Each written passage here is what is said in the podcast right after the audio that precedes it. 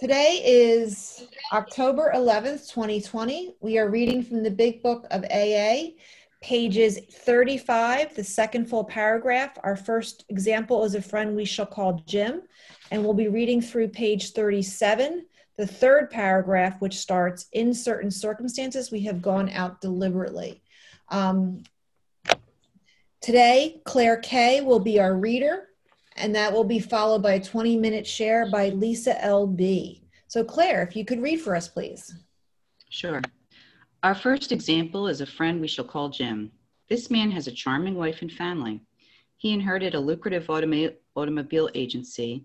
He had a commendable World War record. He's a good salesman. Everybody likes him. He's an intelligent man, normal so far as we can see, except for a nervous disposition. He did no drinking until he was 35. In a few years, he became so violent when intoxicated that he had to be committed. On leaving the asylum, he came into contact with us. We told him what we knew of alcoholism and the answer we had found. He made a beginning.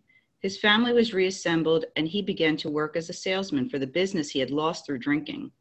All went well for a time, but he failed to enlarge his spiritual life. To his consternation, he found himself drunk half a dozen times in rapid succession.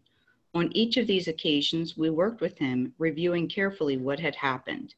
He agreed he is a real alcoholic and in serious condition. He knew he faced another trip to the asylum if he kept on. Moreover, he would lose his family for whom he had a deep affection. Yet, he got drunk again. We asked him to tell us exactly how it happened. This is his story. I came to work on Tuesday morning. I remember I felt irritated that I had to be a salesman for a concern I once owned. I had a few words with the boss, but nothing serious. Then I decided to drive into the country and see one of my prospects for a car. On the way, I felt hungry, so I stopped at a roadside place where they have a bar. I had no intention of drinking. I just thought I would get a sandwich. I also had the notion that I might find a customer for a car at this place, which was familiar for I'd been going to it for years. I'd eaten there many times during the months I was sober. I sat down at the table and ordered a sandwich and a glass of milk. Still no thought of drinking. I ordered another sandwich and decided to have another glass of milk. Subtly, the thought crossed my mind that if I were to put an ounce of whiskey in my milk, it couldn't hurt me on a full stomach. I ordered a whiskey and poured it into the milk. I vaguely sensed I was not being any too smart, but felt reassured that I was taking the whiskey on a full stomach. The experiment went so well that I ordered another whiskey and poured it into more milk. That didn't seem to bother me, so I tried another. Thus started one more journey to the asylum for Jim. Here was the threat of commitment, the loss of family and position, to say nothing of the intense mental and physical suffering which drinking always caused him. He had much knowledge about himself as an alcoholic, yet all the reasons were easily pushed aside in favor of the foolish idea that he could take whiskey if only he mixed it with milk. Whatever the price definition of the word may be, we call this plain insanity. How can such a lack of proportion of the ability to think straight be called anything else? We may think this an extreme case. To us, it is not far fetched, for this kind of thinking has been characteristic of every single one of us. We have sometimes reflected more than Jim did upon the consequences, but there was always the curious mental phenomenon, that parallel with our sound reasoning, there inevitably, inevitably ran some insanely trivial excuse for taking the first drink. Our sound reasoning failed to hold us in check. The insane idea won out. Next day, we would ask ourselves in all earnestness and sincerity, how could it have happened? In some cases, we've gone out to get deliberately to get drunk, feeling ourselves justified by nervousness, anger, worry, depression, jealousy, or the like. But even in this type of beginning, we are obliged to admit that our justification for a spree was insanely insufficient to the light of what always happened, we now see that when we began to drink deliberately instead of casually, there was little serious or effective thought during the period of premeditation of what the terrific consequences might be. Thank you so much, Claire. And next, I'm going to introduce our speaker today, which is Lisa LB from Florida. Thank you so much, Lisa. Hi, Kim. Thank you so much. Yes, I'm Lisa LB, recovered for today by the grace of God and the miracles it brings me, um, this program. But I'm grateful to be here and, and thank you so much for the opportunity to share and being asked to do so. Um, I um I can so identify him with Jim. Uh, I can remember my my most uh, my furthest memory of my food addiction was when I was seven years old, and I went into my parents' china cabinet and I grabbed the the bowl of sugar and hid behind it and just shoveled that sugar in my mouth and felt a lot of shame. And I don't know why I felt I had to hide from it because my parents always let us eat sugar packets when we went to restaurants. But that was the start of my eating career. And I went all the way through and all, and sugar and flour was so important in my life. And all my friends always asked me, why can't you just eat one box? Why can't you just eat one cookie? And I'd say, I don't know. And, you know, my sister-in-law could, she could like the same candy and foods I did, and she'd have a handful, put it away and forget it was even there. But I could never do that. And it's funny that you would mention, um, um, earlier uh, before the meeting started about how people were on the meeting yesterday and they, they, they didn't know OA was a 12 step program or anything. It took me until I was 53 years of age in the misery of the food, the vicious cycle we learn about in the doctor's opinion, to finally walk into the doors of OA and that's where I found my home because everyone spoke my language. I thought I was the only one who did the crazy, insane things that we do, um, and and I didn't know anything about the allergy of the body or the obsession of the mind. And that's what this whole chapter is about: is you know that mental obsession and the insanity of our disease. So. Um, so I finally found a sponsor. I didn't know anything about a sponsor when I went into OA, and took me four months to find one. And um, and she really helped me with so many things but especially as we were reading through this big book she helped me to see how i can identify in with every word that's written in this book. And um, so i'm going to go through each paragraph and show how i was able to identify in um, to good old jim so you got Jim, you know, um, the exam- his first example. He has a charming wife and family. He's a good salesman. Everybody likes him. He's intelligent and normal so far as everyone can see. And that was me. I had a family who loved me. I had a family who was supportive. I had great jobs. I had a lot of friends. I had great kids. But then it says, except for a nervous disposition. And Jim had a nervous disposition. You know, he he's white knuckling it. He's irritable, restless, and discontented and that's exactly how I was when I didn't have the food. And the food was always my solution, thinking, oh, if I just ate something, I'd feel so much better. And then it says he did no drinking until he was 35. And in a few years, he became so violent when intoxicated, he had to be committed. And same with me. Look, my, my eating career started when I was seven years old. He started when he was 35, and we both ended up in the same place nervous disposition, irritable, discontented, and miserable. And um, so it doesn't matter how many years or, or months we have in between, we all end up in the same place because our disease is, is so progressive. Um, and then when he left the asylum, he came into contact with us, the people who wrote this book. And they told him what they knew of alcoholism. You know, step one, you know, we have, we're powerless. Our lives are miserable. We have an allergy of the body, obsession of the mind. And then they told him the answer they had found. You know, step two, you know, we, we can't do this on our own. We need a power greater than ourselves. And then he made a beginning. So I'm assuming that means he went on to step three, turning his will and life over to the care of his higher power. And um, so then it says, um, let's see here. Then it says, uh, um, he began to work for a salesman for the business he had lost through drinking. And all went well for a time, but he failed to enlarge his spiritual life. And I love that phrase, all went well for a time. That was my life. That was my history in, uh, in, in eating before I found recovery in OA um, seven years ago almost. And, um, and, you know, all went well for a time, but I was always white knuckling it. I was never comfortable. I was always on edge. I always felt out of my skin and that I didn't belong anywhere. But I, you know, and and that's how I would think that that's how he was. But then it says, but he failed to enlarge his spiritual life. And what does that mean? That means he stopped working the steps. He didn't go on beyond step three. And that to me, the thing I love about this big book is there are so many warnings that we read about when we're going through this big book. And Kim does a great special edition on the warnings and the death threats that we find in this big book from several years ago. But um, I have so many sponsees and there's no judgment because our statistics prove this. But when we stop I have many sponsees who have either stopped working the steps as we've carried on, you know, as we've gone through, or they stop living in 10, 11, and 12, and they end up right back in the food. And that's what happens when our disease is untreated because our disease is alive and breathing and it's always out in my in my experience it's always out to get me um, so um, let's see then it says uh, so here's Jim, you know, he fell back, he kept getting drunk, and they asked him on the top of page 36, you know, yet he got drunk again. We asked him to tell us exactly how it happened, and this is a story. I came to work on Tuesday morning. And I don't know how many of you are familiar with Joe and Charlie, the, the big book thumpers from way back in the day, and and you know who would do a lot of um, conventions, um, sharing their experience in this big book and how it changed their life. But you know, they talk about, they joke about what happened to Monday. What happened to Monday? And that was my life. That's how I could identify in my entire life until I found this program seven years ago. It was all about starting Monday. I'm going to finish this box or this bag, but starting Monday, I'm going to, I'm, I'm, I'm done. And I really meant it. I really meant it when I said it to myself. And I would say it to my husband, I'd say it to my family, my friends. And I'd maybe last an hour on a Monday and I'd be right back into the food.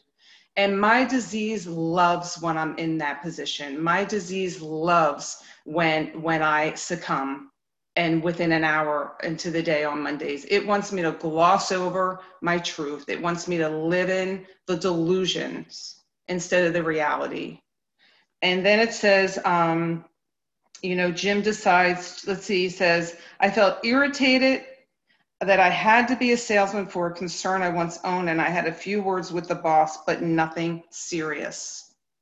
And that's the other thing I could identify in. When I am in my disease, when I'm untreated, my disease is untreated, I will gloss over everything. And when he says, you know, it was um, nothing serious, really, Jim, you lost your business and you're now working for a concern of, of the same company, you know, um, that is serious but again, my disease wants me to always push my head in the sand or to push any uncomfortable situation under the rug. Next thing you know, the rug is sky high and I can't deal with it anymore.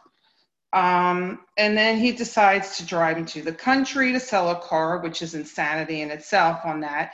And he decides to stop at this roadside place that had a bar that he had been to before. He said, I had no intention of drinking. I just thought I would get a sandwich. And that's the other thing that I could so identify in with. I always said I wasn't going to have another one. And I meant it. I really meant it. I know I've said that before, but I really, truly meant it. And next thing you know, I'm at my favorite binge food. If something is upsetting or even if something was happy, it didn't matter. I somehow would end up at my favorite binge food place. And I somehow would end up being back in it. You know, either me or my car would drive me there unconsciously. And and it also reminds me of the associations you know like jim mentioned he says here i had been there many times during the months that i was sober and i hadn't eaten but he had also been going to it for years. So for the years he was in the drink. So it's the association you know and, and i could identify him with that because i'm from the philadelphia suburbs and I haven't lived there in a long time, but every time I would go back home to visit my family, I ended up at the Wawa because they had my favorite binge foods, you know, or, and even though I maybe went just to get a bottle of water, next thing you know, I'm there and just like Jim here with the sandwich. Um, so let's see. Then he says, um, suddenly, on that next paragraph, suddenly the thought crossed my mind that if I were to put an ounce of whiskey in my milk, it couldn't hurt me on a full stomach. How profound is that? The word suddenly, the definition for that word, it means quick and unexpectedly.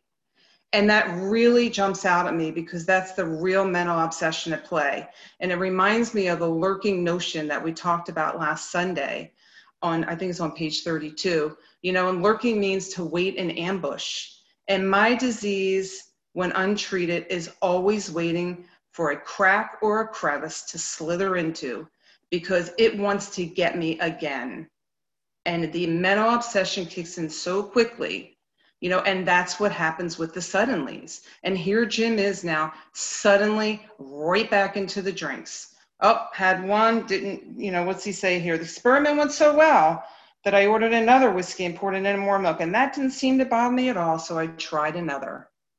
And the suddenlies got me every time. The suddenlies always pushed me back in the food, even though I vaguely sense I wasn't being too smart. The suddenlies always put me in the classification of a, of a compulsive overeater. The suddenlies always differentiated me from my sister-in-law who could have the same binge foods. I mean, the same, like the same food I did, but could put it away and not think about it. The suddenlies are always start at that first bite where one's too many and a hundred's not enough. And then the suddenlies lead me back to the vicious cycle that we learned about in the doctor's opinion. I put the allergy in my body, the craving kicks in, the effect kicks in, I succumb to it, the spree, then the remorse, the horrendous remorse, and then the swearing off. I'm never going to do this again. And again, I'm never going to do this again until I finish this bag, finish this box, and starting on Monday. And that was how I could identify him with Jim you know, the suddenlies always got me right back into that vicious cycle. And then on that next paragraph, the bottom of page 36, you know, Jim started again um, one more journey to the asylum.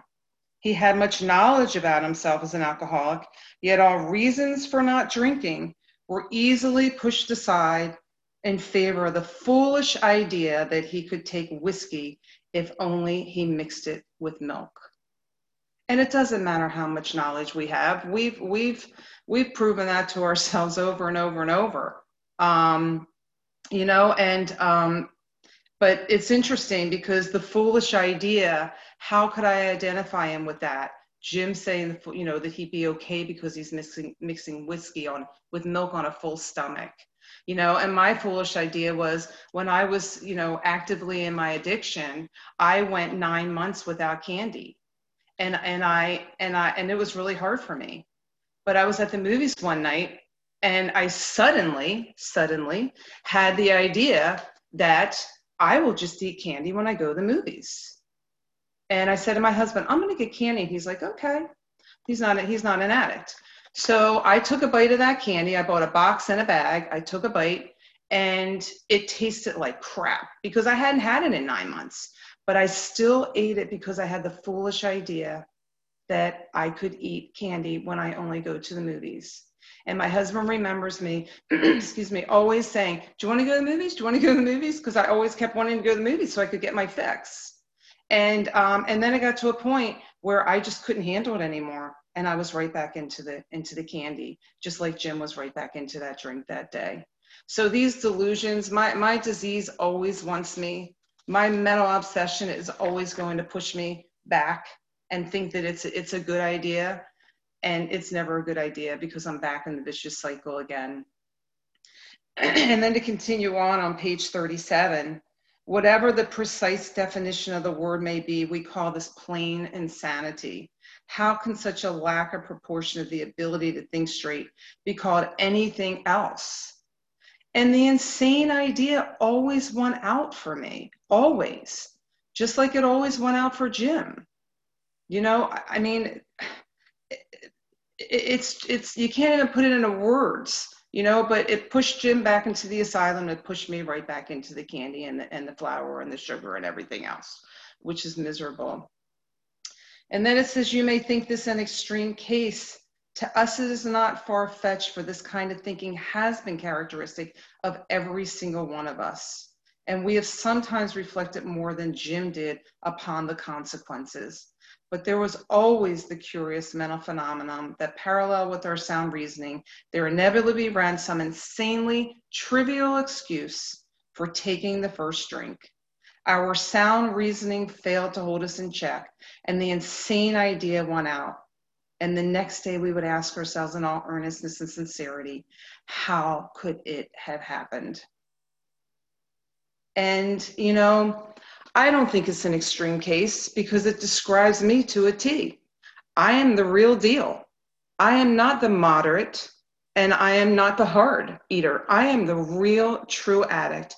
And Jim is proving that he is too because he can't get through being at this just going to get the sandwich. And next thing you know the foolish idea that he can drink the whiskey um, and the milk on a full stomach. And um, and I could give you a hundred reasons why why why I ate, but I probably had more why I didn't eat because I didn't understand that I had the allergy of the body, the obsession of the mind. I didn't understand I was living in an insane world because it was my norm for decades. Again, I didn't come into this program until I was 53 years of age. You know, I had a lot of history behind me. And I don't know how much Jim did, but even in the 35 years, I'm sure, I mean, not starting until 35, I'm sure he was still quite miserable pretty quickly.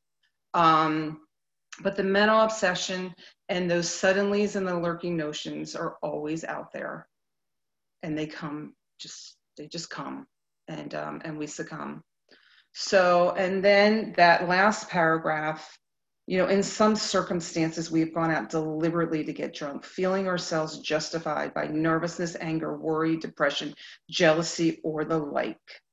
You know, I love planning out my binges. I couldn't wait for my husband to go on, you know, on his um, business trips so that I didn't have to hide my wrappers and lie that I had, you know, had a big lunch when really I'd binged all day. You know, I, I was, I love planning out my binges and I couldn't, you know, and, um, and then it says, but even this type of beginning, we are obliged to admit that our justification for a spree was insanely insufficient in the light of what always happened.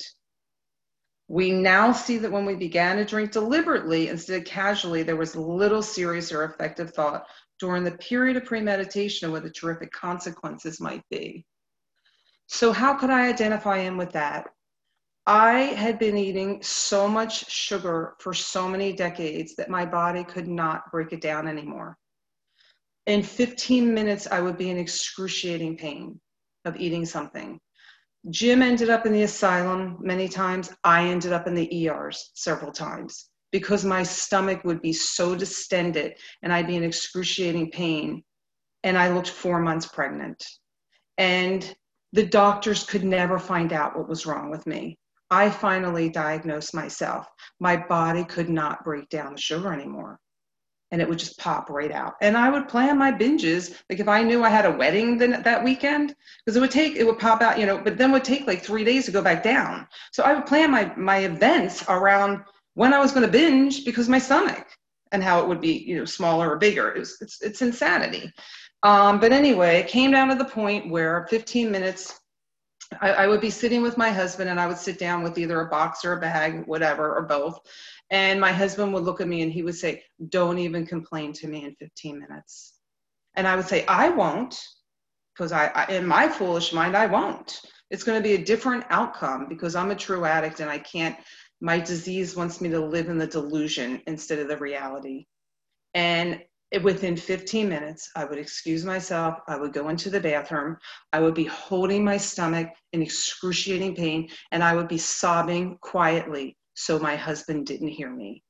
And if that's not plain insanity, I don't know what is. But that was my existence for decades. And, um, and it's not a fun place to be. And, you know, so in conclusion, you know, what does it all come down to? You know, I am the true addict. I have to um, concede to my innermost self, as we read about in the beginning of this chapter, that I am the real deal and that I can't be playing around anymore. And the only thing that's going to work for me is by living in these steps, because the steps are the only thing that remove the mental obsession that's always going to bring me to the suddenlies, to the lurking notions, and back into the misery of my disease. And I'm grateful today to be able to say, you know, that I am recovered for today. And as long as I keep working it each day um, and doing it along with all side with all of you, um, I can continue to live, you know, happy, joyous, and free as this big book promises, and live in the promises of this of this big book. So, with that, I pass. Thank you. Thank you so much, Lisa. So, Claire, you can stop the recording.